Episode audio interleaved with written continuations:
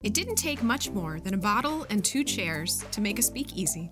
This is what Daniel Okrent said in his book Last Call The Rise and Fall of Prohibition. Today, join us for some stories. Get your own bottle, glass, mug, and relax. This is Speak Easily, and I'm your host, Krista Stoffer.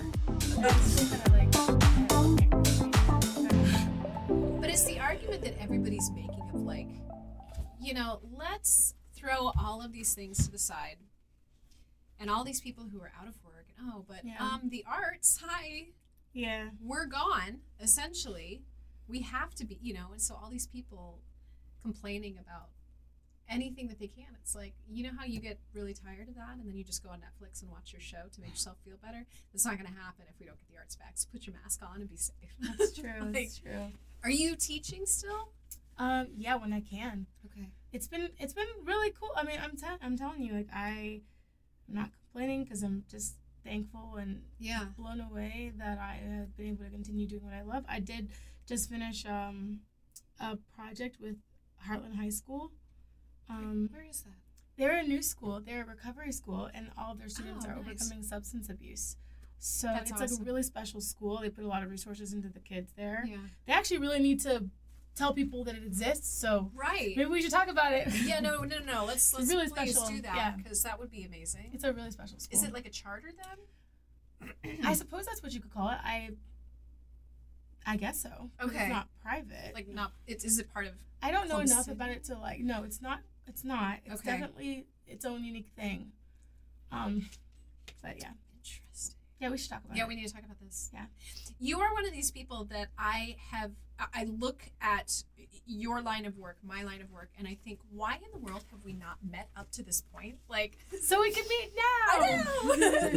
it's no, it is fun. We've met a lot of people for the first time through this podcast. That's cool. like, well, now you're my friend. You're stuck. So. yeah, I think it's it's it's so cool. I love keep on finding out more people exist. this is like wow. it's an interesting time to do it too because they're i don't know i, I think the people have started to step out and be like okay so what do you do? Yeah. what do you do? I have a i'm meeting up with a friend tonight. He's a new friend never met. And he just moved into town with his partner. He's like i did a couple of broadway tours and we moved to columbus for work. Just want to meet people. I'm like okay i'll be your people. So even in a pandemic it's like I don't know what you do at all. I just Dante was like, hey. I was like, all right, whatever. It's okay. I think we need to have something called the six degrees of Dante. no more Kevin Definitely. Bacon. Like Yeah. it is the six degrees of Dante Woodspikes. Everybody knows this man. And it's usually like one degree or two degrees. It's like he just needs his own Yeah. Yeah, he's amazing. I met Dante through here. He's friends with our friend Ken. Ben and I went. What is this place. to. hmm What is this place? Oh, This is- very good question. This is. Ben's business. So yep. Oh, Um, I, uh, I we're a multimedia production company. We do TV commercials, uh, radio stuff like that. Now it's streaming is kind of the big thing. Streaming podcasts, and that ah. kind of thing. So you're his client, sort of. kind No. of. We've known each other we forever. we just go way back. So I wanted her to start a podcast a while ago, and I laughed she, at him. And and you were like, like- I have a production company, so you have no excuse. Basically. Basically, yeah. Yeah. Yeah. Well, we um, started when you first started out. I helped out with commercials Yeah. and voiceovers and stuff, and Yep. just kind of like a go-to. I'll be your your girl person when they need a girl person for things, but That'll yeah, come back at some point. But yeah, I mean, we're you know we, we did a whole bunch of commercials then, and you know voiceover stuff, and you know it's been kind of going away from that now because people are tightening down on spending and things. Yeah. You know, but streaming on the other hand, people are so used to sitting in front of a camera and talking all day long at this point that like, oh, well, Right. streaming's not that big of a deal anymore. Right. So and you know, kind of uniquely set up to do it. So. No, I push everybody that I know into doing a podcast. Yeah, he's a So, pusher. I I'm. I'm like that too, though. Every time people talk, I just feel like it needs to be a reality show. And yeah, I think everybody's so interesting. And And that's well, that's exactly where this came from. Because when he said, you know, just pick a topic. Well, what Yeah. we- yeah. What are we we talking going to talk about? It's like anything you want, like literally anything. It could be like Yeah. ostensibly this podcast is, I guess, alcohol themed, This but it's not. Yeah, I mean, kind of. that's Wow, I was. would not have. Well, that uh, better reason to bring up the school. right. Yeah. Yeah. It's it, you know there's. I think it, that's just kind of where it started. Was like, Yeah. let's just talk to people and hear their stories. Yeah. So Yeah. clearly, you can see I have notes and pages of things to ask you. Like, no, what's been the most the, the coolest part about this is to hear the most interesting stories that people have like we, we have no idea we found out one of our guests was an olympic rower Yeah. like Yeah. what so The other day, we talked to uh, uh, a woman who has been working as a, costume costume. I don't know what the she's a costumer on broadway costumer, or Mhm. does she, does she? She doesn't make the costumes, she's not a builder She's like but the she costumes the actors manages on broadway like she's and she's like had Lin Manuel Miranda hang out with her all the Mhm. time, and you know all kinds of crazy stuff. It's she awesome. said they had to so. kick him out of the the, the dressing room because he would just hang out too much Yeah. But yeah, we've. I mean, this is this is essentially, what, and that's how we met Dante, and just to hear his story, he came back on yeah, back in June. yeah. Um, but yeah, this is this is the gist, and we're on it. So Yeah. okay. Gabrielle is here with us today. So tell us, are you from Columbus? Did you grow up here? Sort of. I was born here, Okay, but um, I lived other places until I was 12. okay, Yeah. And then this was home. Uh, Sort home of. is a relative term. Okay, Um, I actually came here through Children's Services, okay, so it's not like the, it's not like the happiest reason. Right. I've got one of those dark pasts. yeah, Um, but yeah, I came here through the through Children's Services and kind of hopped around. So home has always been a very relative term. right. Um, but I would say now, it's I'm stationary for now. Yeah, You know, Yeah. although I really love to travel, I think there's a really a lot of amazing things happening in Columbus. I used to want to get out of here so bad. Yeah. I lived in Jersey also. Like I lived in different Okay. places yeah. for other reasons, not not because of foster care. Um, Yeah. So But this is this is where I'm at now, and I think it's like right for me right now. I think it's Yeah. a really interesting place for artists to be, and I want to help.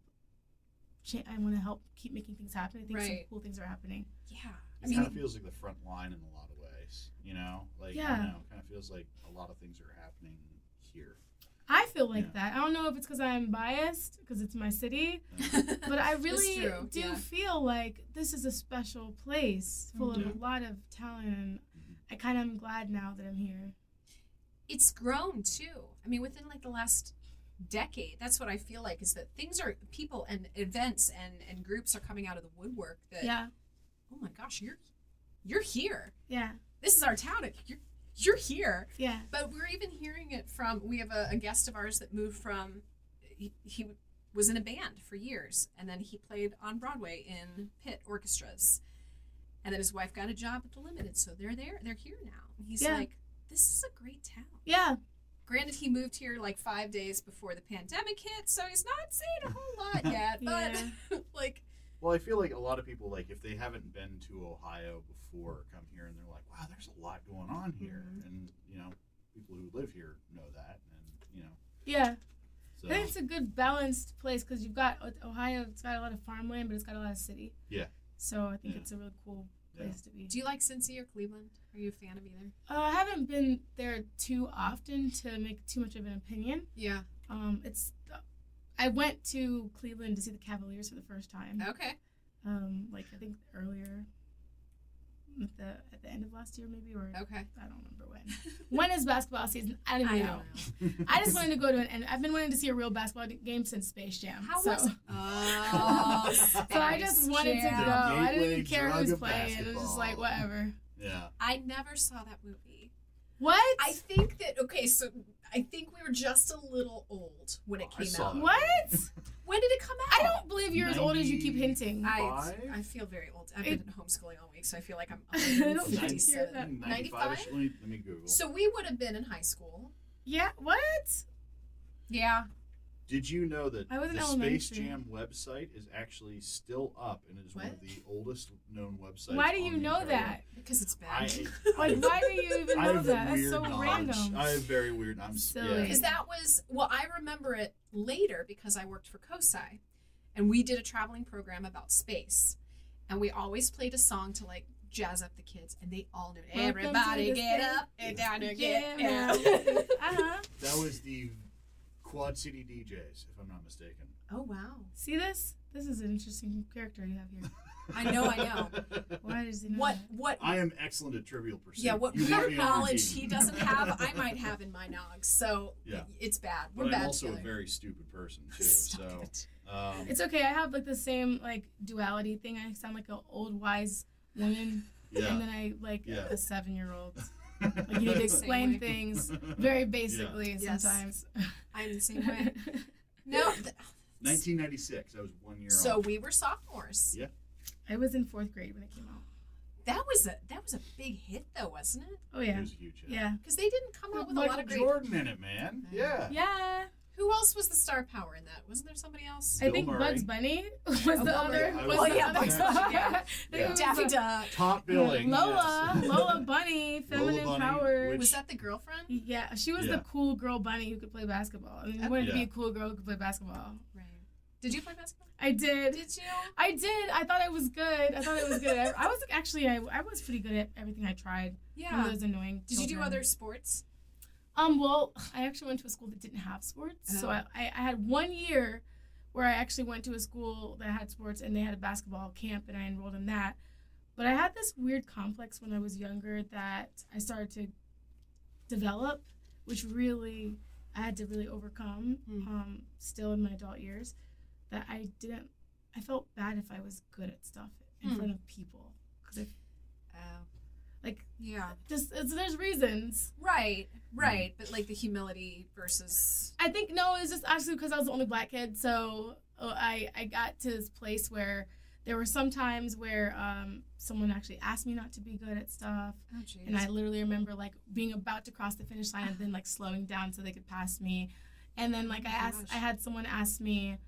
Um, and that wasn't because I was black. That was just because I kept winning and I was annoying my friend. so it, it, it, it just like it put this put thing in my a- head that was like, oh, people will get mad at you if you keep winning, and it, which which is a bummer because I Mhm. love winning. But then Yeah. later it was like, hey, don't audition for this play because you're gonna ruin it because you're black and you're on stage with us. And I just I Oh remember like in that moment I just kind of was like, oh, and I think from then I began to like do weird things like even pretend I even pretended that I couldn't sing when I was called on to audition like you sing I was like ah and I remember Oh singing gosh. and realizing that people were watching and then throwing the note and like just sabotaging myself throughout Mm. most of my childhood Yeah. and just feeling like uh it just yeah even when i got into high school it was like i remember feeling pretty and then suddenly like realizing that girls don't want always want you to be pretty and i remember not wearing makeup so that i wouldn't be too pretty like i mean i just had this Yeah. thing this like bullying thing that's like you Right. can't be great you can't be pretty you can't be this Oh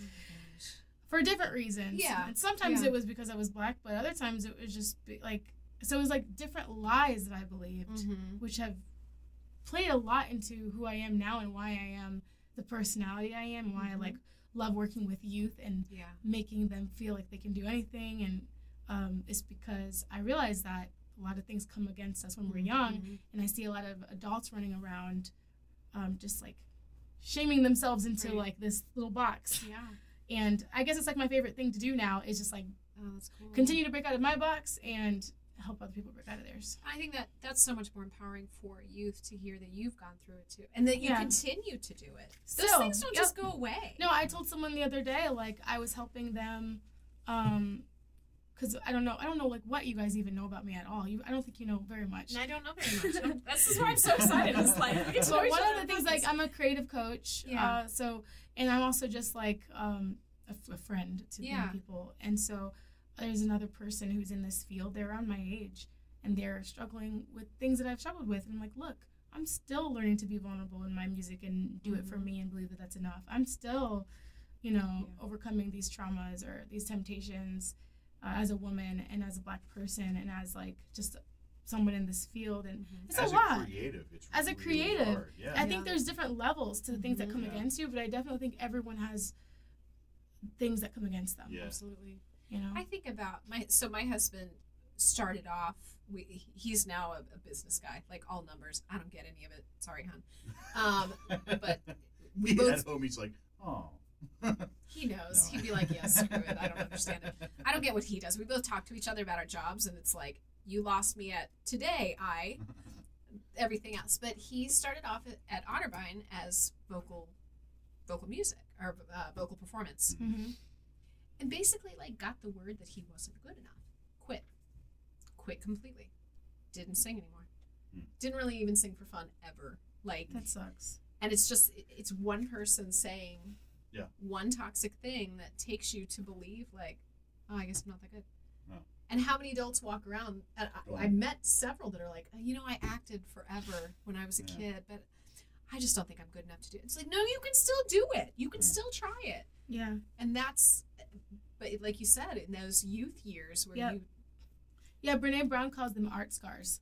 you That's a She- really that's yeah. really good. she, I love, I love Brene Brown. I, sh- Yeah. I have her in my phone, like her Audible or you know series, yeah and she talks a lot about vulnerability and um, fear, and, and and she calls them art scars. This is, and they I like usually that. happen in our youth. uh-huh Um, and there's just that moment where you were free, you were expressing yourself freely, and someone came along and Stepped told on you it wasn't good Yeah. enough, and Yep. you know you just carry that into adulthood. And she talked about how many middle-aged people are just walking around with art scars, oh yeah and I, was I mean, like wow. literally, I think you say art scars, and like I think for me anyway, it conjures up a very specific memory. Of, Yeah, that's Yeah. crazy. and that's I mean, I'm sure that's probably What was your art scar?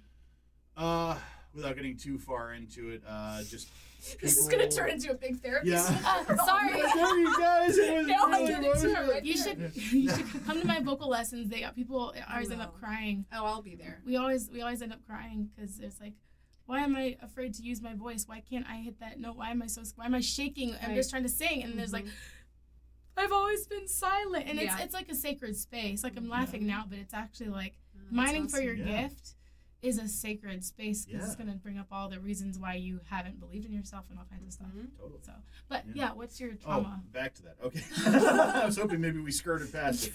No, uh, I mean, like, uh, just being told, like, I mean, I, I, I drew since I was, like, a child, like, a, the youngest child, and, like, I love drawing stuff and, and that kind of thing, and now my phone's going off. But, um, you know, but at some point, people in my life told me that you can't have a career doing that sort of thing, and that that's not a, a viable way to go, and I need to start taking realistic things more seriously and you know kind of get my head out of the clouds and and you know this i mean that happened a lot um and i mean there's specific specific instances that, that came up Hmm. but yeah i mean and it's like yeah you get that drilled into you enough times and, Yeah. Mhm. you know i still went to an art school and, and everything like that but Oh, you know, sweet. but i mean you know self-loathing artist in the sense that like you know you just kind of constantly it's never good enough you look at everybody else's Mhm. stuff and say it's not as good as theirs and, That's heartbreaking. Yeah. I mean it's it's hard but I get it. yeah know Yeah. I I am the daughter of a professional opera singer, so I never felt like my voice was ever going to be up. Oh no, I par. want to hear you sing. I'm sorry. It's not gonna happen. I'll, we'll do it sing afterward. so I'll come. I will come take a lesson from you. Seriously. You Seriously. have a beautiful singing voice. Thank though. you. I've heard. I you never sing. feel, but I never feel that though. I always feel constantly like this is wrong, or this is gonna crack, or this is not where I want it to be. That's part of singing, though. It's literally like it's like saying I can't lift 50 pounds because my arms are gonna shake. I'm like, well, duh. At first, See, this is yeah. what I need to take a voice Yeah. lesson. Yeah. I can't power lift some you Yeah. know, amount of weight. Well, yeah. Well, Right, but t- not to, be, to be fair, when I started in college, and I did go to the college that my mom taught voice Whoa. at, which I did not take from her. I never took a lesson from her. But people assumed that because she birthed me, suddenly I have Oh, that's this. a lot of pressure. my teacher taught me nothing. Yeah. Like I graduated from college, and even my mom was like, "She didn't talk to you about this. She never talked to me about anything." Not to fault her, but Yeah. she. The assumption being that But, yeah. this this heavenly voice of this woman, oh well, there's her spawn. Surely it's the Right. same. No, it's not. Yeah. I went into acting to be so far from opera. That's not far at all. But I mean, to me, that, to be it as was far like, from opera as I Right. can. I'm going far away. I'm going to try the out for this stage. musical. That's hilarious. But I did. That was the thinking. Was like, I will never be good as mom, so I'm not going to go into musical theater. I'm going to go into acting. Oh. Well, did you love acting, or did you do? I still do. Uh, It's what I teach now. So, Sweet. but it's How that, cool. that to me was far enough away. It's really not. But Yeah. I guess in our house it was. I don't know. Yeah. It is that. That's. it's so painful. And why do people feel that singing is the one thing that can be criticized? You know? That is annoying. Even at like it is super annoying. Yeah. Even honestly, like I feel that way about in general, like music is the one thing that's criticized, especially even like morally and Mm-hmm. like we have such a high standard for these like teenagers. Right. And we like bully them. We're Uh-huh. like anti-bullying, anti-cyberbullying, but then we like lift up these teenagers to these pedestals and we try we tear them down and say that they're ruining the nation. I'm like, bro, they're literally kids Yeah. and you're doing you're you're tearing them down and they're Yeah. turning them into what you say that it's They just like should be. and I just I feel like that way, that way about music. Like there's this pressure on people who create music, like as if it's it's weird because I'm in different things. I do Mm-hmm. Yeah. photography, I do art, I do all these other things, but it's only music that might get attacked. Like, oh, your lyrics are they this or like are, are you gonna turn to trashy or it's like every little thing is is I'm like, well, It's you don't look at someone who's a carpenter and ask them if they're making church pews right. or, or Yeah. regular chairs and say Right. that that defines Yeah. who they are. It's just a weird thing. I think it's Imagine not fair. Imagine a TV show where people are instead of judging like singing like a competition, they're they're judging like you know someone's paintings or something like that. Yeah, or- no one it- does it that. be- Nobody would do that. It's not fair. No. It'd be I'm like But everything is art, yeah. but singing is like you can't. That's it's not. There's oh, you're a little standard. pitchy on that one. Sorry. You know, Yeah. like, yeah. And I get it Yeah. because obviously, like you want it to be a certain level of excellence, but it's just in every way that it's It it's might- someone's voice too. So that's a very personal thing, and so I Mhm. think we should just be more careful. Yeah, It's awful. And seeing a lot of what I do in my work is getting kids ready for college. And seeing the amount of work that they have to go in. I just worked with one girl this afternoon. She's like, I just recorded my four dance pieces for the audition. And I have my four songs to record, and then we'll do our three monologues. This is what she's doing for a college audition. And just the pressure that they're put Yeah. under. And yet, even still, Yeah, knowing, well, thank you to the 500 of you that auditioned. yeah, These are the 16 we're taking yeah, that I mean that kind of pressure from minute one yeah. to go into a career field where it's like, ah, good luck. It's just hard because I think like with any form of expression, um, and not just singing, Mm-hmm. but I think it's the ones like those people don't understand sometimes. Like you have to be so vulnerable already. So to, to add pressure to that, this is why you see so many celebrities. I'm very passionate about celebrity culture. Um,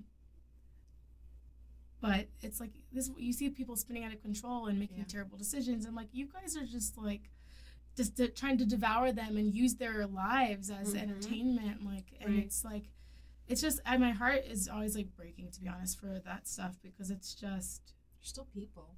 yeah They're still normal people who use the bathroom and Mhm. brush their teeth. Well, like you know, at. C- uh, at CCAD, the first year that I went was the, the, I was kind of the last class that went through what they called like um, freshman boot camp kind of thing, and, and a lot of it was basically just getting used to critique and like you know Mhm. being able to have somebody you know kind of you know stand there and kind of tear your work apart and not get too emotional about it and hmm if it's something that's you know like uh i mean and it, it served me in the sense that like you know as a you know professional like yeah okay you, you kind of need to have somebody say oh this isn't right and Mhm. you go oh okay why isn't it right let me fix it yeah you know but there's also something like where you know just the critique in general can get i don't know it can be hard to take for It's some so people. hard. yeah I just got especially- So critiqued yesterday over Yeah. a show that I was doing as an experimental show Okay. um, it was a, a it was great. It was sold out but all the people were like people i like knew. So i was like you know what? This has been a crazy year. I mean we are overcoming so much grief and so much Mhm. change. Mhm. and i think i'm going to use this show as an opportunity to experiment and grow as an artist. Yeah. I, I did that on purpose. Like Right. usually it's more planned. It's always for other people. It's always for like festivals. It's always like a concise plan. But i wanted to go back into developing myself as an artist and do it with an audience. Mhm. And Yeah. so I kind of already knew it would be messy, and I even warned people, Yeah. but I still had to. And everyone's like, "Oh, it's so good! I'm so glad to know you." But there's like a person who they just are more like they didn't know all that stuff. They didn't know it was supposed to be that, Mm. so they had a lot of opi- opinion on all the parts that were messy. And it's so hard for me to be like, "Look, bro, you're not the one on stage." yeah. I had to up. just remember, like, Yeah. I. This is good feedback. Mhm. And Mhm. even though I already know that it was mess and I already was being vulnerable, knowing that I had to learn as I go, I, it's hard to hear this and to know that you saw it too. But I can't be getting offended because I have to realize that every time I'm putting myself out there, I am welcoming people's perspectives, and I can't always guard like I can't always guard myself from them. And it's like hard. I was just like frozen, like, mm-hmm, yep, oh yeah, Oh, of course. Yeah, thank, mm, Oh. thank, that's good. I'll take that. Yes. I knew all of that, but if I say that I knew all of that, then I'll look like I know it all, and I'll look like I'm not humble. So I have to just smile and be like, "Thank you so much. Oh my gosh, I hope you come to the next show. I'll take that in mind." it's like hard. My stomach was turning. I was like, "Get me out of here." Is it more the rejection or is it more hearing what you know, but you just don't want somebody to hear it or to say it? Uh, it's more of like I know it, but I'm cringing realizing that you saw it because Okay. I'm already so self-aware because we're our we're our worst critics, right? Mhm. So to know, like, you, you love those people. I mean, I want honest feedback, but it's always refreshing when I think I Yeah. sh- did a terrible job, and someone's like, "What are you talking about? Oh my god, I loved it." I'm like, "Oh, thank God, that means I can still be working on it." Right. But then when someone's like, "Oh yeah, I totally realized you talked too much right Uh-huh. there," or I totally realized like that song, the end there, I'm like, "Oh yeah, oh, Oh, you, that was you totally did." planned. So Huh. planned. I'm like, oh, "Okay, yeah, um, I, uh, yeah, I'm. Thank Uh. you. I'm definitely growing, so I appreciate you still coming to my shows." Yeah, Like, that's- Yep. We did we did a porch. This is funny I bring this up because now my art scars are starting to they're starting to beat within themselves. They're We did, pulsing. we did this show like a front porch show, which was really cool. Um, I had not sung in front of people since um January, February. So to get up in June and to sing Yeah. already felt like Exactly. intimidating. And at the end of the song, I could just hear I was not hitting the notes. So I'm like, Mm. you know what? Let's lean back on our acting. Just turn it emotional. Didn't work with everybody. But it worked with somebody. Worked with a couple. Good job. But I Hey, knew think on the spot. exactly. Good job. That's a true performer. oh my gosh. What is your favorite thing to sing? Like style, genre, or artist, or Um, song? I can't. I'm not going to ask you what is your favorite song to sing. That just doesn't seem fair. it's not fair. Okay. I have a few, but I, I love to sing my own original stuff the most because that's why I make it is Mhm. to share it. Um, my favorite, two, I have two favorite songs right now that I have. One is called Dimples, Aw. and it's about people with dimples. Aw. And I always wanted dimples. yeah, it's a it's an obnoxious song. I love it. It's so funny. When did you write it? like I wrote it. Uh, I've only I wrote it like last year, and then I've only performed it just a couple times because there hasn't, hasn't been many Yeah. opportunities. But it's always a hit. People think it's hilarious. Where did it spawn from? um, well, it's funny because I was doing Comfest last year, and I was like, I want to like get people. We were doing the jazz stage because I love jazz music. I'm actually like a like a genre fluid type person. I actually love to make uh, electronic music because I'm a producer, and I love this other stuff.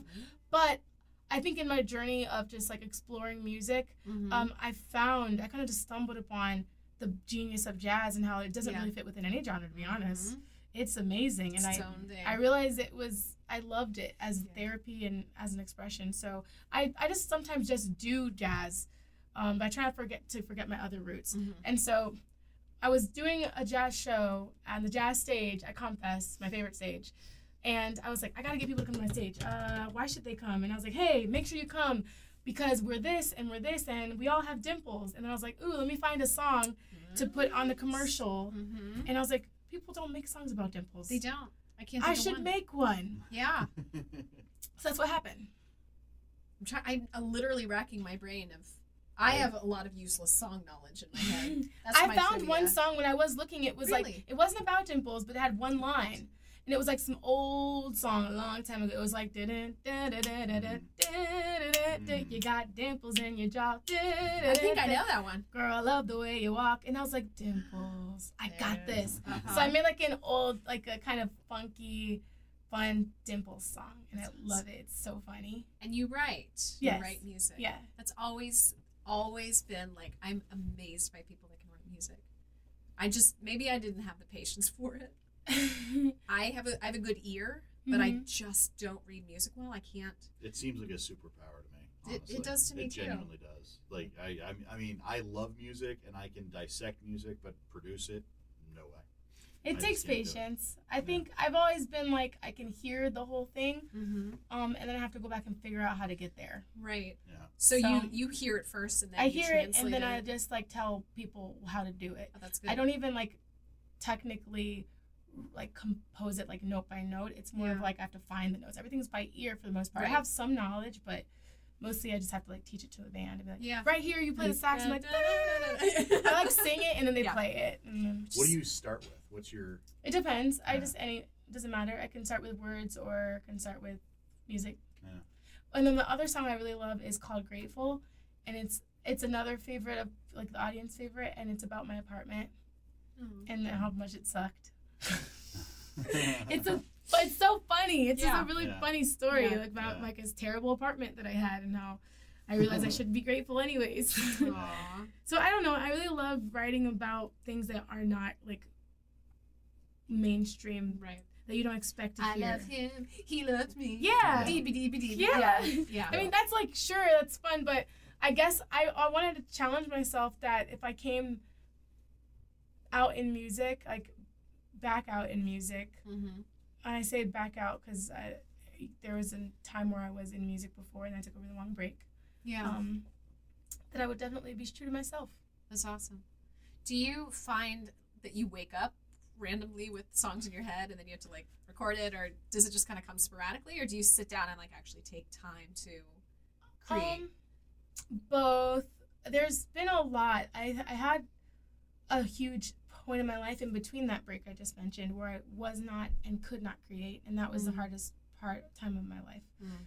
And there's many art scars there. yeah. Um, and from there, when I started creating again, it became so slow that it was like hard. It was like torture. I felt like I'd Mhm. never write again. I felt like I just couldn't.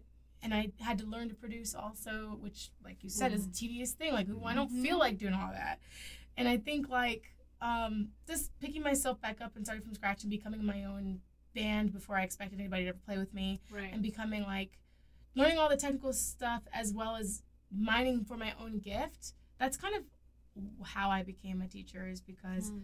uh, the trauma that i went through that made me not want to create again and like kind of blocked me even like i think you chemically change Mhm. and i had to like rewire my brain to create again that Yeah. was like a long process literally like i had to and i don't say that lightly i mean like i literally got neuroscience books and learned about my brain Wow. and learned about my trauma because I had been through so much like um, trauma in my life, you know, just the past, like I briefly mentioned, foster Mhm. care system. Yeah.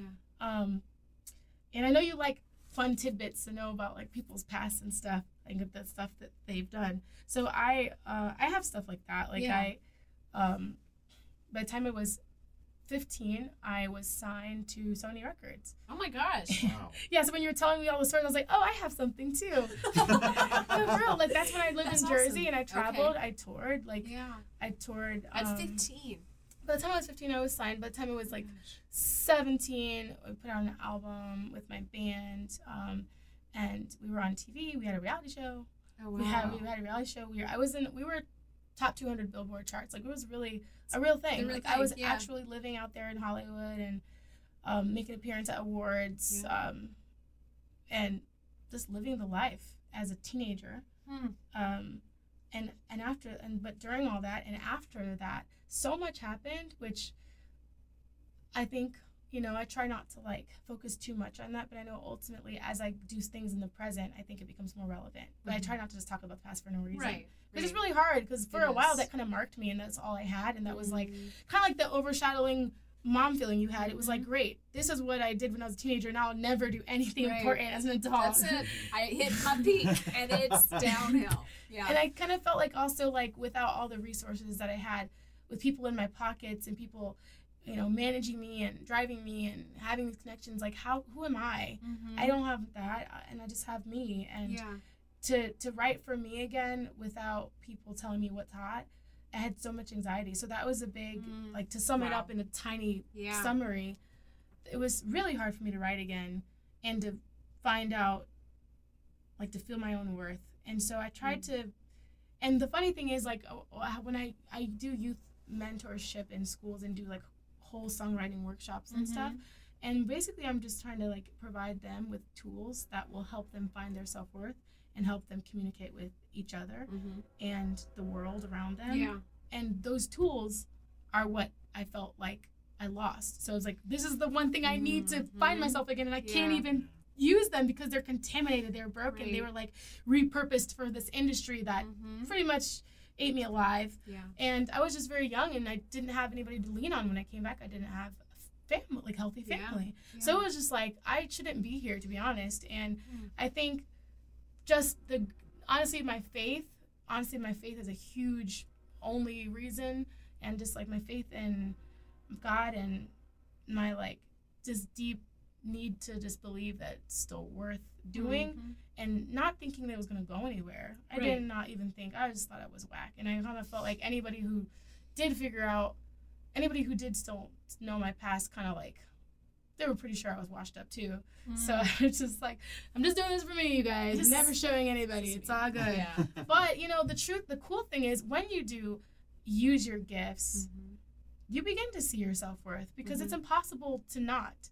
I think it's like you come alive, and when you come alive and you finally create something that, you know, speaks to you, you can't help but want to share it because Right. you Yeah. wonder if there's anyone else that speaks to you. And I think that kind of just happened. Mhm. And then when I became a vocal coach, um, I think like my students inspired me so much because they were looking at me like, "What are you doing with your life?" And I was just like, teaching you to do something with yours. and I, it, it was it wasn't too long Yeah. before I realized I was a big hypocrite and that maybe God's cool, brilliant strategy was to get me to see myself in these kids and to realize that I'm not done. Yeah. And so I, I realized I didn't want to stop teaching and I didn't want to stop pursuing my dream. And then I Mhm. realized, oh my gosh, that's this thing that we do with ourselves in the world. We like we we there's this popular saying like those who can't do teach. And I'm like, that is so It's- oppressive Mhm. because you're just assuming that at some point you stop. You stop. going You're no, after you're your no dream. longer relevant. Exactly. Yeah. You stop Yeah. going after your dream. Like there's an age limit on dreams or Right. something. You, Yeah. you you've expired, Uh-huh. and now you're only good for helping the next more worthy generation. We worship the youth, and I'm just Mhm. like, Mhm. how about I'm not done yet with myself, but as I go, I take people with me. How about Yeah. that? And I'm never stopping. That's I'm not going to teach these kids that their time's running out. I'm not going to teach them to worship the, their a certain age or to play Mhm. into this t- this. Oh my gosh! Like by the time I was early 20s, I thought I was too old. By the time I was nine, I thought I was too old. I know that sounds crazy, but I've been so obsessed. Like I remember watching. it- It's just it, it shows you how it's an illusion because Mhm. maybe you might believe me if I said, okay, mid 20s is too old. But no, by the time I was nine, I, I saw someone who was eight on Showtime at the Apollo, and she was so amazing. I was like, You're past your prime. yeah, I was like, I, I missed it. It's all over. It's done. and I think just to show you how crazy that is, Yeah. it's imagine that it's just as crazy for us to say that we're done. And when you look at the truth of like some of the people we admire, and then when they didn't even get started into their late 30s, Mhm. 40s, 50s, Yep. you're like, whoa, I've been possible. playing myself Yeah. and waste and and and missing out on on what's possible for me and you just gotta get out the trap you know so that's kind of where i'm at now i'm just like yeah. Loving pouring in i always want to make time for that it's um some of it is just like from my heart Mhm. especially when i was just starting out no one knew who i was i could barely get paid doing it now i actually can live off of it Yeah. which gives me more time to create and that's the dream and Mhm. when you can provide i mean i'm still working on that part but yeah. when you can learn to do that along the way that's where you get freedom that's where you you don't need some record label because you're like nope i don't need you to get my music heard Right. you know Well, and it's your music that's heard instead of some semblance of what you originally created. oh yeah no we were not i wasn't even doing what i wanted anymore at a point it was Yeah. sad That's uh, honestly, I love that because that's how I teach too. Is that I'm not a good enough teacher if I'm not studying my own craft and if I'm not performing and if I'm, it sometimes it's a little out of control because I'm like I don't feel relevant. I need work. I need to do something. Somebody give me. So there was a point where I, it's still one of the most scary experiences I've put myself through in the last three years. I wrote a play. oh cool Not really. I feel differently about it now. He's read it, and it's one of those things like it's a great starter, and then I opened it up to a bunch of people, and then I got feedback, and now I'm like so overwhelmed Yeah. with how to change it and how to make it that I'm Yeah. almost scared of it still. yeah Well, but um, part of it is that's so honest do you have to change it? Do you Yes. want to change it? And Yes. in what ways? Because like don't know. sometimes, like I mean, I can come to you and give you my opinion, but Right. who, who who am I? It's your thing. And you know? that's, and, I mean, think that's that it. There's that's- there's part of me that's like, I would love to collaborate with somebody on this Yeah. that could just help me out of yeah this. yeah. that can be legit too It depends Yeah. But then again, do I want somebody to take what That's I the had battle. Right. mind. And That's yeah. the battle. Like, that's what Hollywood does. They Mhm. take an idea that one person has and they distill it, distill it, And they distill like it. dilute goes it and Mhm. thousands and That's what thousands of I people have worked on this finished Well, you need to product find that just a looks- friend Yeah. that's passionate like you, I know. who can respect. But it scares me. I mean, it's something new at age I- I- I- 38 that I decided to Why to did you make that face when you said 38? Stop that. Because I'm 40 now. Did that two years ago. Um, I was doing the math in my Well, head. when uh, what, what happens painful. when I'm getting that age? I'm gonna remember your face. I'm gonna be like, no. No, I think that, but that's what I'm seeing. It's terrible to be that age, Yeah. apparently. You better It's own uh, that. We just we just turned 40, and honestly, Awesome. besides Woo! the wretched year that You we look turned amazing, 40 by the way. thank you. It's it's nice to be in this new like uh, so many people that are older than us have said, I loved my 40s. Amen. It was the time that I was most creative. I was most uh, That's efficient, and you kind of forget the crap. See, now I'm excited. See? And then, of course, then I had a friend that's like, but wait till the 50s. They suck. Oh I'm my like, gosh. "Stop." Yours sucked. Sorry for you. that was Dino. Shocker. Yeah, yeah. Yeah. Well, that's that's his mo. Love you, Dino, but yeah. Stop talking that age. But Yeah. that's, I think that that is part of it too, is that there is not an age limit Yeah. on creating. Now, yeah, if you are a ballerina, Yeah. unfortunately, there's a point in time where Yeah. You can't do what your body Exactly. wants to. And that's realistic. yeah, Hmm. you know, but there's getting to the idea for me as an actor, like Hmm. there are roles that I will never do. Annie, probably not going to happen. Just saying. You But could be the really terrible. Oh, I would love to. That is a dream role. That is a dream role. But now there's this space of like, I can age into this character. yeah. That It's I fit this character better than I ever would have before. And Yeah. that's the meaty role. There's also the part of me that's like, why do we have to make everybody 20 years old? Can we Yeah. look a little more ahead? Well, You know? ladies get the short end of that stick for sure. Yeah. The guys are able to play a lot broader range. Right. And, and Right. that's Right. bullshit too. But, Right. yeah. Like like I was just watching The Greatest Showman and I Mhm. realized like Hugh Jackman's playing this guy and that his the girl who who's like having a crush on him, she's like Mhm. in her early 30s. I was like, Mhm. How unfair is that? Right. That he gets to be the hot whatever. I'm like, you're like 50. I mean, and I have He's- no he's in his 50s. I love Yeah. the movie, but I just just it just hit me because I was looking Mhm. it up and I was like, oh, I love this movie so much. I'm Yeah. gonna look it up again, you know. And I was like, she's 34, and I was like, Hold on. and she was suitable to be his love interest. And she, I Uh-huh. was like, that's. Oh, That's- it's uh, women. That's less of a film issue and le- more of an issue with like the industry. I think. Yeah. 'Cause it's like the, the industry is like, oh well, you know, just how Hugh it Jackman is. still looks great. He's All you know, men do. he's, you know, They're just 55. more right. They distinguished. just age and he gracefully. could easily get somebody who's 30. Right. And like, but Yeah. that's That's not, and that's how you feel as a woman, Yeah. and that's what Uh-huh. we have to fight for our Yeah. worth all the time. It is. We were Yeah. talking. I was just in an acting workshop, and the guy who's a professional actor just kind of listening in, and he was talking about, you know, what do you wear during a film audition? What looks the best? He's like, you know what, we we guys have it pretty easy. You know, just a nice shirt, a shirt you feel nice in. Right. As far as shaving, if you're not shaved on your resume, it's okay. They may ask you. Don't worry about it. Then he goes, women have it significantly harder. I'm sitting there on the screen going, nodding as big as Yeah. I can. Like it's awful Right. we're scrutinized for every single Everything. which is not fair Yep. so it's not it, it doesn't matter if i'm a comedic actor if i'm not the body type you want Oh yeah, exactly. That is that's part of the the overcoming and the art scars. It's like it's not related, but they they make it related. right And I I literally like to if I'm being hundred percent honest and vulnerable, which is something I do, I guess.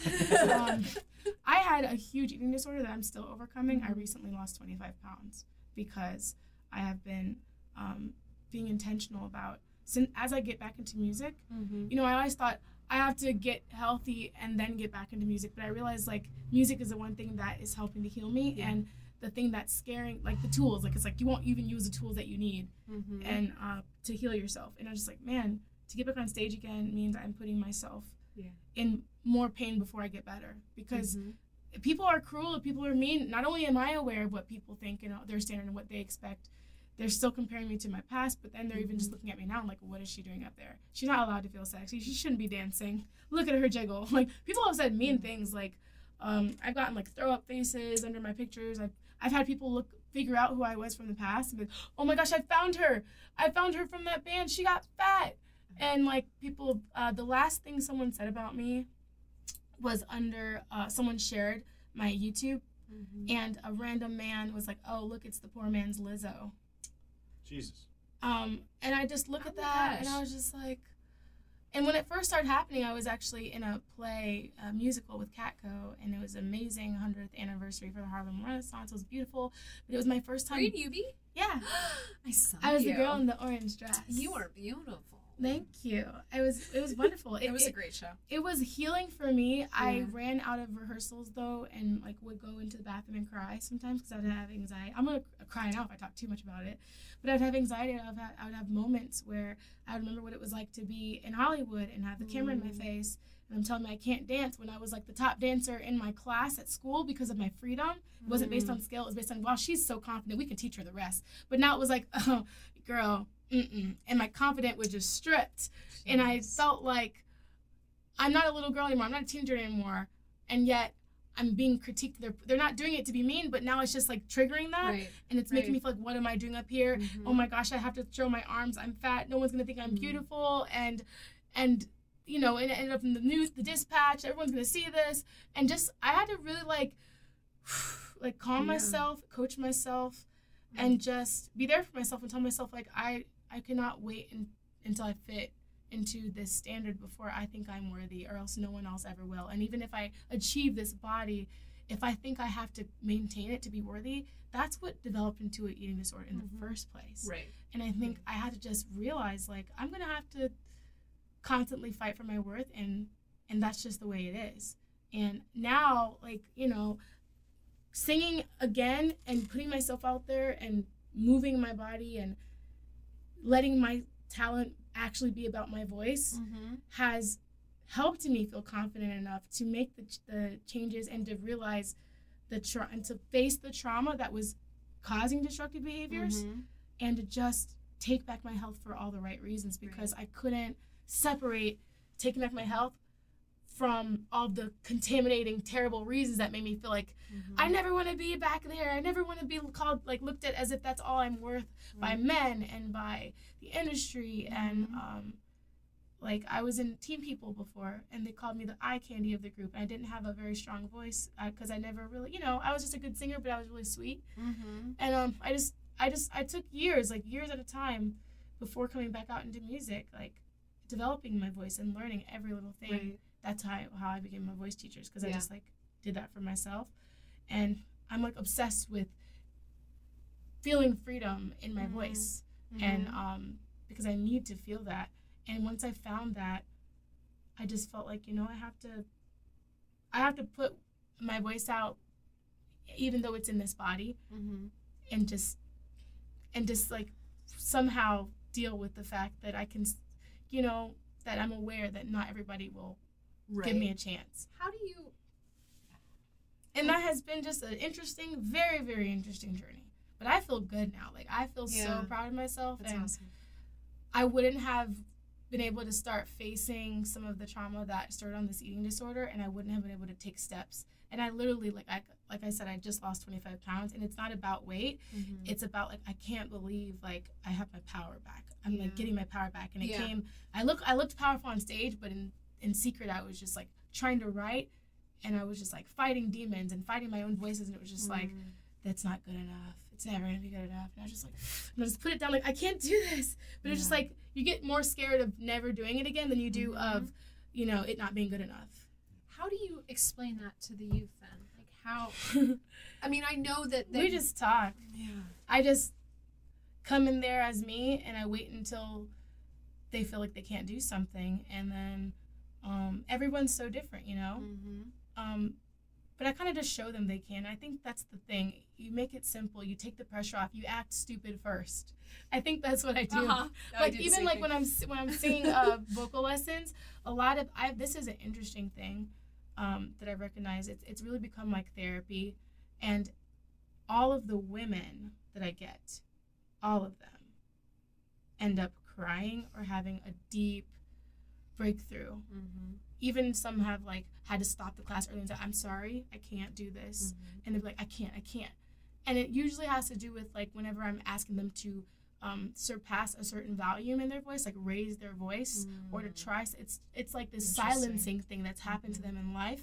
And the only time I've seen it happen to a man is when they had been violated, like in a um, like maybe they're or if they're trans or if they're like Mhm. they've been violated in that way. That's the only time. And the reason I know all their business is because that's what happens in these lessons. You think you're just coming to sing, but all of a sudden it it, it takes you into this deep, vulnerable place where you're like, who am I? And we end up having these things, and before you know it, there because it's like that's what you're doing when you get on stage. You're either performing and pouring out everything, or you are a robot and it's not going to go very far. And it is so hard to bare your soul because you have to get to know your soul. And damn, that's hard it is awful. it's it's it's challenging. So that's why like I have a great respect um for teaching because I realize what they're going through and I'm just like like I don't know, we just create this space and Yeah. I need that. I need them to help keep me doing this my own work in my own heart. And that oftentimes when I didn't want to, I would think of them and say like I can't be a hypocrite. I have to do this, you know. Mhm. Um, and I had told you before we started, like there's a special school that just started in Columbus Mhm. called Heartland Yeah. Heartland High School. They're a recovery school, and they all their students, uh, and they don't have that many. So um, anybody listening, they need students. They want they want to spread the need to get word. word out there. Yeah. Yeah, they want to spread the word. They want people because it's like anyone anyone who's in high school who has um, experienced a substance abuse or addiction, it's a safe place where Mm-hmm. it's a curriculum that is completely centered around recovery and they're getting the care they need they're getting amazing resources like i don't get to go into every school but they like i literally just made a short film with some kids and created all original music where they could tell Oh, their cool. story and it's just fun and it's just like the arts are healing. It- it So is healing. Yep. And the, these kids are years wise beyond a lot of Mhm. like you know the regular students that are just their peers because they've had to do deep soul searching Mhm. and At a young age. Yep. so yeah And they're getting. They're, there's having somebody say like, "You are good enough. You Yeah. are worth it." That's. and for them it can be the difference you when you come sometimes people don't change until it's like life or death Mm-hmm. you know Mm-hmm. and so for them for them it could be that Right. We need to talk about. Yeah We're gonna dig into. no, I get it. I mean, it's you know, it's the same way with with some of the actors. It's like we talked about this in different podcasts before. That uh, I, as a teacher, you know, it's like you want to connect to the piece that you're singing, yeah but if you connect so much that your junk comes out, mm-hmm. I am not going to say use it. I'm going to say we should probably find a different piece because I'm Mm. not a counselor. I am not Mm. going to take you through the healing of this. You need to work that out somewhere Wow. else. We find our like just to keep it safe. I there were numerous times in college where it got to such a heart wrenching, uncomfortable place, Mm. and the director said, "Oh, use that." Uh, that could be good or dangerous It, It's- good in the moment, and then suddenly the curtain comes down, and you're Yeah, left with this crap hanging in the air wow that nobody's going to do anything about. Wow But gosh darn it, you played that role well with all that trauma back there. once again we get to celebrities and why you see them Yeah. spiraling and going people are judging them like you don't even know like how you don't have to face so it's what's tearing you apart No. every day No. And that's, you know, it's like as an actor, oh, well, we, we're playing a role, we're playing somebody different. Mm, not really. yeah no. A lot of times we're reaching into our own pockets to Yeah. figure out who is this person. um and acting is hard kirsten upchurch she was working do you know her I work at Catco. yeah oh i didn't I, i, don't know I started at Catco when you guys were doing Eubie. So Oh, I got to sit in on one rehearsal with Q and just kind of talk with Steven about directing. and stuff. well yeah i love kirsten and um we were just talking about possibly i hope maybe I will work with her because she works somewhere else now and Mhm. we're talking about getting together but i'm kind of taking the rest of this year to honestly like focus on my health and Yeah. keep doing the Yeah. work in my own heart which i learned to do Which is amazing. I've, i'm learning to do it Yeah. believe it or not it's crazy because the reason i learned to do it side note is because i started to because i was being vulnerable in my pieces i started getting Mm. recruited to perform at in places where it's like all about healing, like the YWCA or the Columbus Mhm. Museum of Art was doing this thing, or Mhm. uh, Rise Sister Rise is having girls. I like sat and listened to girls' uh, suicide attempt stories, and all these things. When I would talk, I would realize this is my chance to get whole too. I'm not Mhm. over here pretending I know how to heal these people. I, I'm hey, I'm sitting with you guys, Right. Yeah. and that's when I, I would sit and I would listen to the other speakers come and talk about mental health and trauma and how it affects the body. And I'd just be, Yeah. I'd be backstage, just got done performing my piece, and I would be like tears dripping. I'd be like, that's what I've been going through on my own. and I never got help. So Yeah. I I started to realize like I don't need to stop the work because this you know, my past is what fuels me to have compassion, but Mhm. I do, it is the most responsible thing I could do for the people I want to help is to finally like continue to take that time for me. So, but yeah, um, But seeing you go through it, I mean, as, as a youth or as one of your students, seeing that you are, you're not above them. Like you said, you're sitting with. Yeah, I admit it all the That's time. Huge. I mean, that for for a teenage girl to hear, I'm sitting beside you. I'm not above you. I'm not Yeah. behind you. I'm literally beside you in the muck, yeah, in my own muck. yeah. Like, and I make sure to tell them that the only reason why I'm my age in the muck is because no one was there to help me. Mhm. Because I don't want them to think that this has to be a lifelong struggle. Right. and um and that that encourages me to know like what I went through is now being used so that someone does not have to go through a decade of hiding. Right. You will Yeah. not. I tell them like, you will you you will not go through this. Mhm. You are going through this now, Right. and they believe it, and I see them start to get free, and I'm like, oh, then it's okay. awesome. Then it's worth it. I'm not mad anymore. Right. Yeah. But that helps you though too. It does. Yeah, I have no idea what we were talking about before. I had no changed the idea. Yeah, no, this is subject, amazing. This is how the show goes. Okay. You can you now Something about. Catco, Kirsten. Kirsten, you and Kirsten were going to chat about. Oh, she together. is freaking amazing. So she she mentored me in acting because Mhm. I like she just liked me, which I'm like, thanks. So she's like, you know what, I like you. I think I'm gonna mentor you in acting. And I was like, yay! She's a And so I swear, most vulnerable I've ever had to be, even more than singing. really, Yes. Well, in in one, I, and and I don't think that's universal because other people have done acting, and then when they come in singing, that's how I. Yeah. Yeah, because I've had people who are like literally coaching, like they're like women coach. They coach people in confidence when they come in my sing class, and they're like, mm, "This is too vulnerable for me." Yep. So I think it's just like I've been singing my whole life. I almost Yeah. hide behind how confident I am because it's now a skill. I can I Right. can put out there like if you don't like me, you don't like my body, you might not like all these things, but you not you don't like my singing because I worked on that. I use That's that I too. I see these women in the gym that are like these perfect bodies and don't have a drip of sweat, and I look at them. I'm like, I can monologue better than you any day. but you, I mean, you got to be able to do that. Like, well, I'm confident, but like when I was in acting old boot camp, she was doing it was just me. There wasn't even people watching me. Maybe that made maybe even more scary. because no one yeah. else was. Oh my gosh! Like she, we were in the Catco space too, Mm-hmm. and I just remember she asked me to do some crazy, ridiculous thing, and I'm pretty crazy. I'm Yeah. like dancing in parking lots. Like Mhm. I'm very open and bold, but I was shaking like a rabbit with a shotgun in her face. Mhm. I was just like, I don't want to do this. Yep. And she and she did the whole use it, but she's I think she's she's good She at it. She, she knows how to yeah. do it because Yeah. she's gone through this. So she's kind of like how I do it on purpose with my students. Mm-hmm. It's like she used it on me, and I. It was one of the best things probably that I let myself go through, and I'm mad that it had to stop.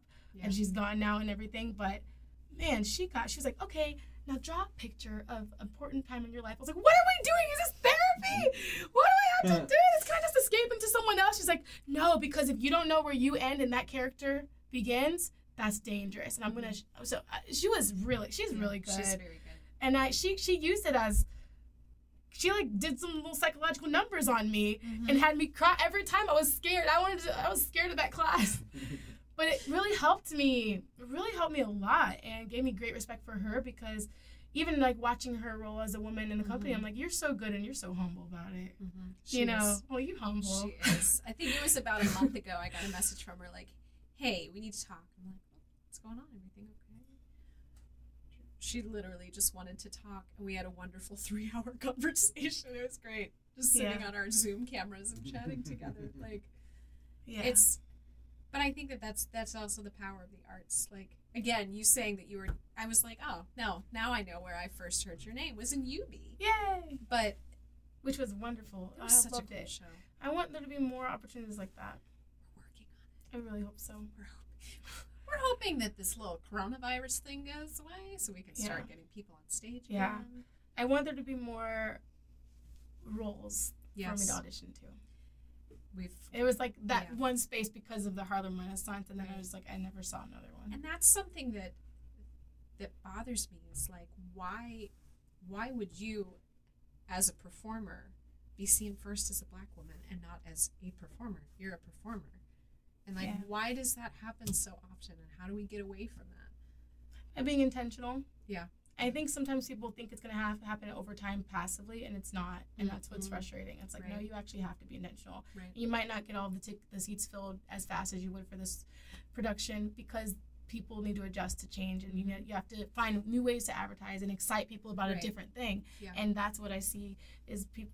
Everyone's not always willing to do that, Mm-hmm. and you know, It's an interesting time to have a pandemic. Yeah. Because it is waking creatives up to say, how can I be better? yeah, And I, in in a sense of not, you know, if this wasn't here, we wouldn't have time to really think about. Oh, yeah. Where's my heart right now with Yeah. all of this? And you know, even even me, because I direct little ones, and making which sure is that they're fun. I love it. It's That's they're so cool. fun. We just we just did a workshop, a playwriting workshop. Five girls, adorable, and like doing the weird stuff. They had a scene where they're supposed to get into this fight. I was like, "All right, guys, everybody stand up. You're gonna get into a squat.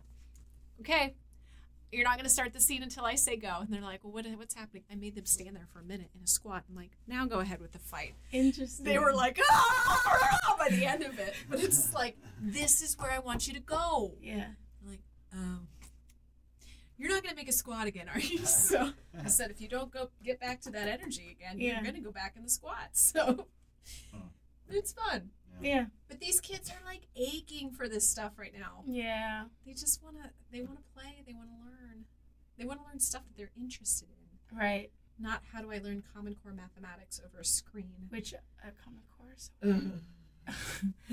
Speaking of kids wanting to know that, adults want to too. They do.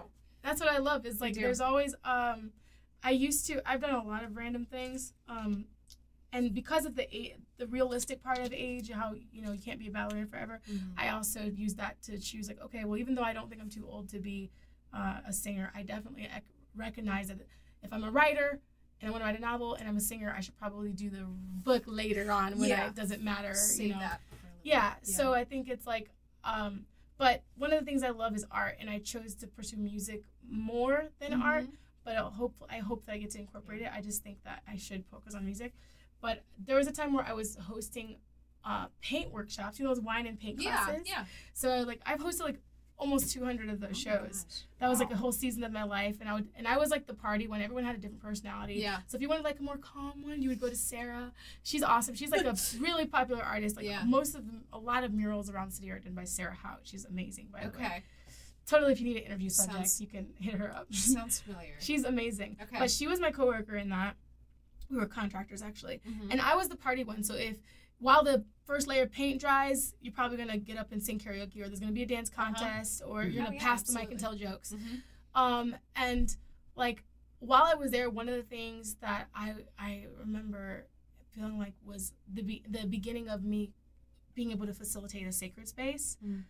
was these grown people would get become little four year olds Mhm. over some stupid painting. I'm like, Mhm. we're just painting a moon. It doesn't matter how it looks. And they're like, "Ah, I can't get it. I can't. I'm like, and I would have to be like, they'd be like, I can do it. I'm like, bro, you're literally here to get drunk, and like, and like they'd be like literally like raising their hand, like, uh, and the smear. I tried to blend it and it didn't work, and I'm like, okay, and they're like, can please do it for me? I'm like, No. oh, oh, they would like get mad. I'd be afraid of getting bad reviews. Like if I don't fix this painting, I'm fired. Like, and they'd be like, Oh, I'd, I'd fix it, and they go, oh, thank you so much. But at the same time, people would come in and be like, oh my gosh, I just got divorced, and I'd be like, oh my gosh, this is so Mm. important right Yeah. now.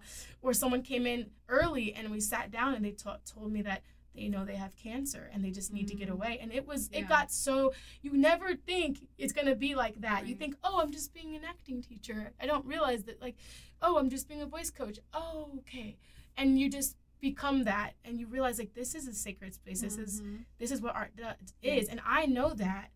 And I this just reminded me that that's what it is. Right. Um, and so yeah, that was my watching people who like we did like this corporate thing for one of the bigger like a big bank thing, Mhm. And like it was like a meeting where they all drove in for this one like corporate meeting and they're all in suits. But it was like really entertainment. Like and now to take a break we have uh so and so and me. And we like played music and had them all draw. And then like we like I had a moment with one of them and they were crying. And they're like yeah my like someone's in the hospital right now. And this just i don't know why i'm getting so emotional and thinking about my whole life. And and i was like wow art is so Mhm. It is It really is. where you least expect it to be too. Yeah. Like I The- think that's why, like during like the pandemic, because that's obviously the, Yeah. the, the current cultural touch point. But I think like in moments, historical moments of crisis, that's when Yeah. the artists they go to work. We Yeah. we go to work because that's Yeah. like we Yep. first of all, it's our way of processing what the hell's going on, True that. and it's also like it's it's our way of like trying to make sense of it for other people and hopefully kind Yeah. of write something. I mean, you think about like the 1960s and the music, the incredible Mhm. music that came out in the 1960s. And modern day, it's it's a little different, but now it's, you know, video's a big thing, and and, and people, you know, still pursuing art and music, and and it's Mhm. you know that sort of thing is what's going to sustain Yeah. people and, and help people get through the shitstorm that we're still in the middle of. I watched I watched a Mhm. Broadway show. I mean, it was recorded in 2004, but it I cannot recall the last time I've had chills just straight up and down my arms, and I'm like, I'm glad nobody's here because I'm like sitting and crying at the table over Carousel. Like, come on, shut up. But it's a good show. it is well, and it was done by a really good cast. But Yeah. still, it's like the the idea of sitting there for me, and I'm sure you feel this way about music, sitting there and listening and seeing the action, and I don't forget what it's like, but Yeah. I've forgotten how good it Yeah. feels and how how it is to sit in a seat and watch people pouring themselves out with their craft right in mm-hmm. front of you, like.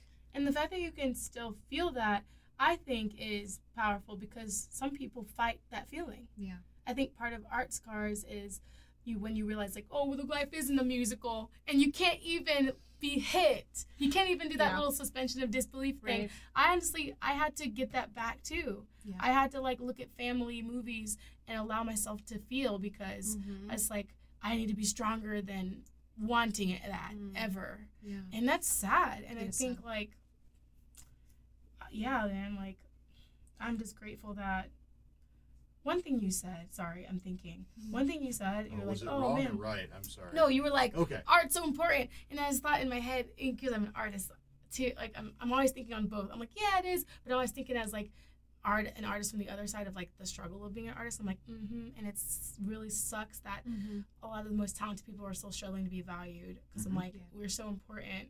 I'm aware of that.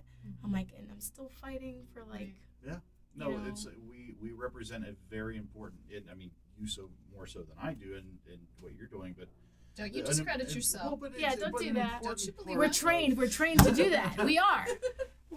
You're helping people. I'm making dumb commercials, so I mean. Like, Hey, I'm in some of those. I, I'll be in some if you need. I love. Sure, I I love will- I will voiceover. It's my some, favorite. I, I wanted to do that actually for a long And- time. you know, but like, it we serve such an important part for people in society and culture. Yeah. culture, So much. and but as artists, we're so regularly crapped on mm-hmm. for Yeah. this, oh well, you're you're just doing you like singing, so therefore So you should just do you it. should just do it for yeah. free, right? yeah, Right. exactly. You know, or or I, I like making video and animation, so you should just do Yeah. that, right? You should just Yep. do, well, that's really expensive. I don't think I want to spend that Right. much money on. Even though your camera Yeah. costs more than Do you my want it good, or do life. you want it, yeah, exactly. you Right. know, and yeah, so it, it's it's and it's disheartening because it it it's a trick of the mind that makes you feel like if I really were a true artist, if I were more noble, I would just I would be do sought. it. and Yes. that's Yes. gaslighting too. And It's clients so do is. that. Pe- Yeah. Other people do So that. They, they is. gaslight you and say, well, I mean, like, I mean, this, you know, wh- whatever the situation is, it, yeah, it's, and it's hard because the truth is, and this is something my mentor told me, um, because he didn't want me to grow bitter and not want to keep doing stuff. And he was Mhm. like, Gabby, it's yeah, we're very charitable, and it's not that you should stop. It's just that you need to not let others dictate your charity. Because there's times where obviously there's a school, they don't have any money. I want to work with their kids. I'm going to be up there.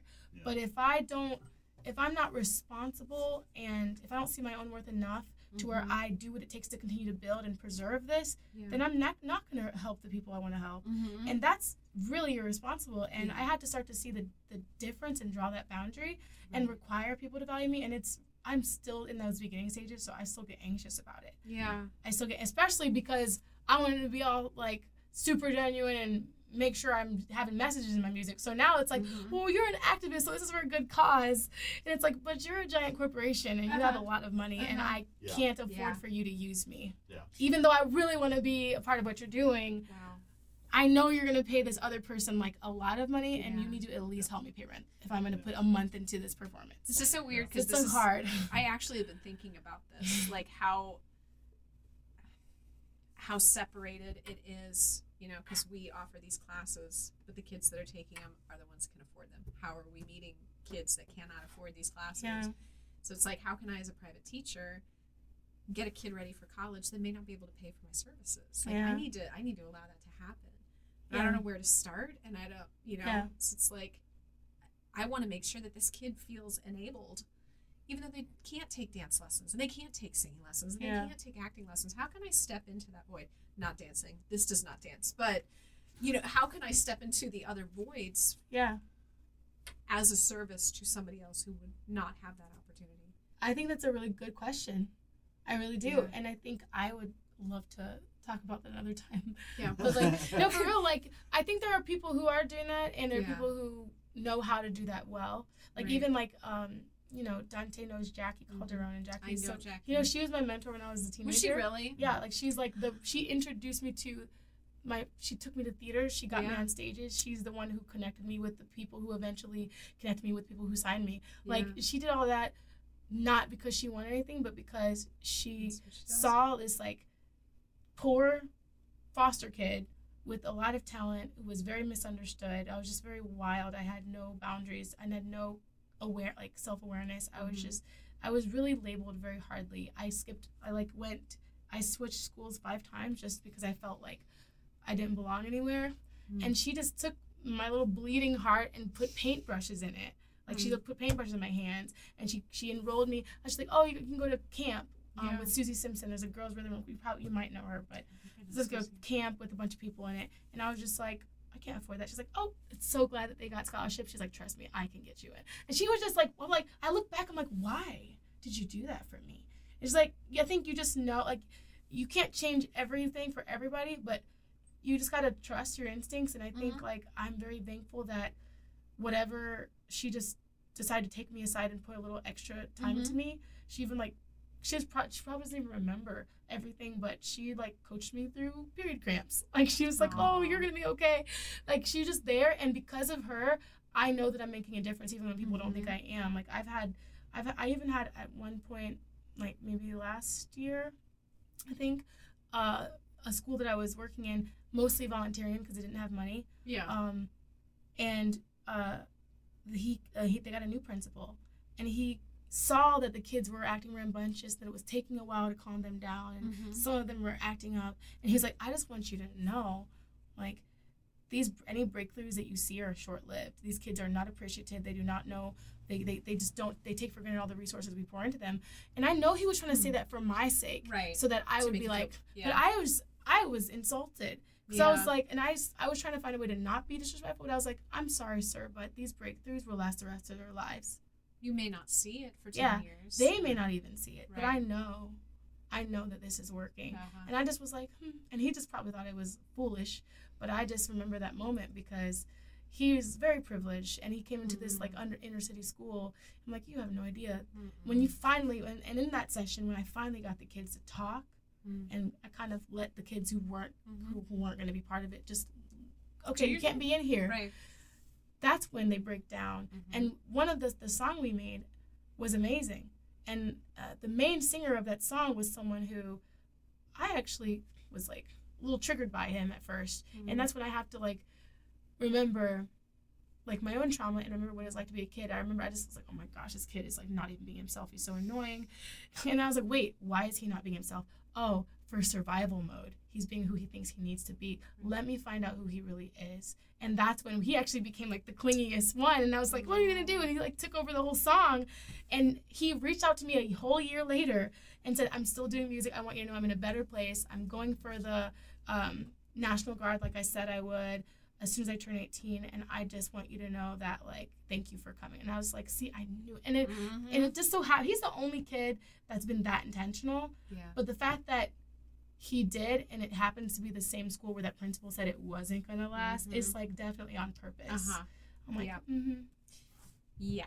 And that's giving them the opportunity to feel they are worth something. Yeah.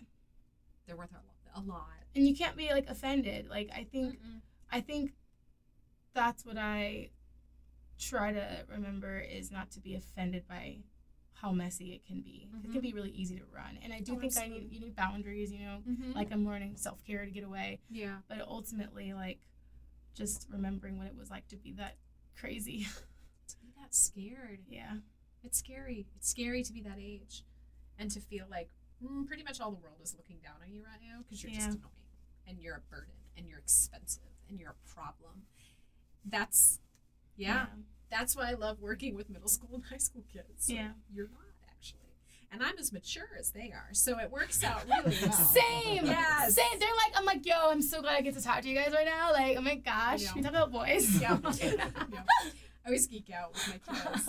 And I, I mean, I've, I've gotten to the point with a lot of my students that, you know, we end the lesson going, "Mwah, mwah, mwah, I love you, I love you. You know, Yeah. it's like, I, that's That's so probably, cool. it's probably not professional to some degree, but I do, these I think about that too. I'm like, am I being professional? The fact that they want to like talk to me a little too much. I'm like, no. That's just the, the thing is, society is so messed up that we think that that's not that, that that's not Right. good.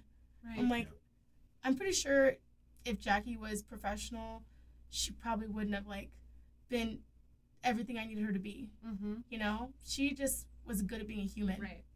She's a great human. Yeah. Oh my gosh, we could go on for like hours and hours, but I probably should revive my husband, relieve my husband and his children Revive too. him? Revive What- what him. happened to Yeah, him? actually, well, he's been with the kids all day, so Oh. Lord knows. It might be Yeah. true actually. Then. Yeah, gotten, gotten a lot of buzzes happening, so I'm a little Yeah. afraid to look at the Uh-oh. phone. Let's be honest. It was wonderful to meet you, and we're hanging out soon. Yay! Because we've got a lot to. Yeah. we just need to talk more. You want to? Do you want to send us off with your? Oh, but want you do to- such a much a better job. I've gotten better at it. What do you? have. What you talking about your mm-hmm. outros? Yes. Yes, I have not ever liked these, so I've made him do them so many times. It's not that I can't do it; it just feels like. Thank you for stopping by.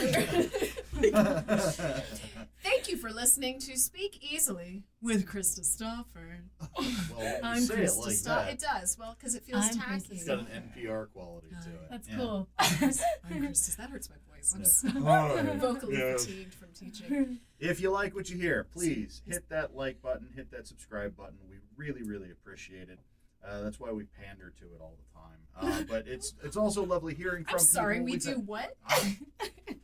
Pander. Krista panders a little bit. I don't, but You still want That to do like the outro? nickname. Krista Pander. Krista Pander. Krista Pander. You guys are silly. um, but uh, no, it, we really appreciate it. We love the feedback too. We did uh, that live show a, a week or so It was ago, and that was really fun. We Yeah. should definitely do another one of those sometime soon.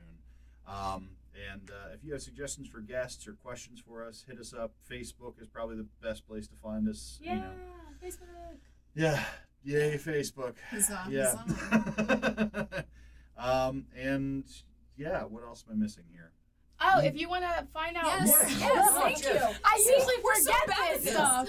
But if you want to find out more about me and my music Mhm. or my vocal lessons, you can go to my website, gabriellesolange.com.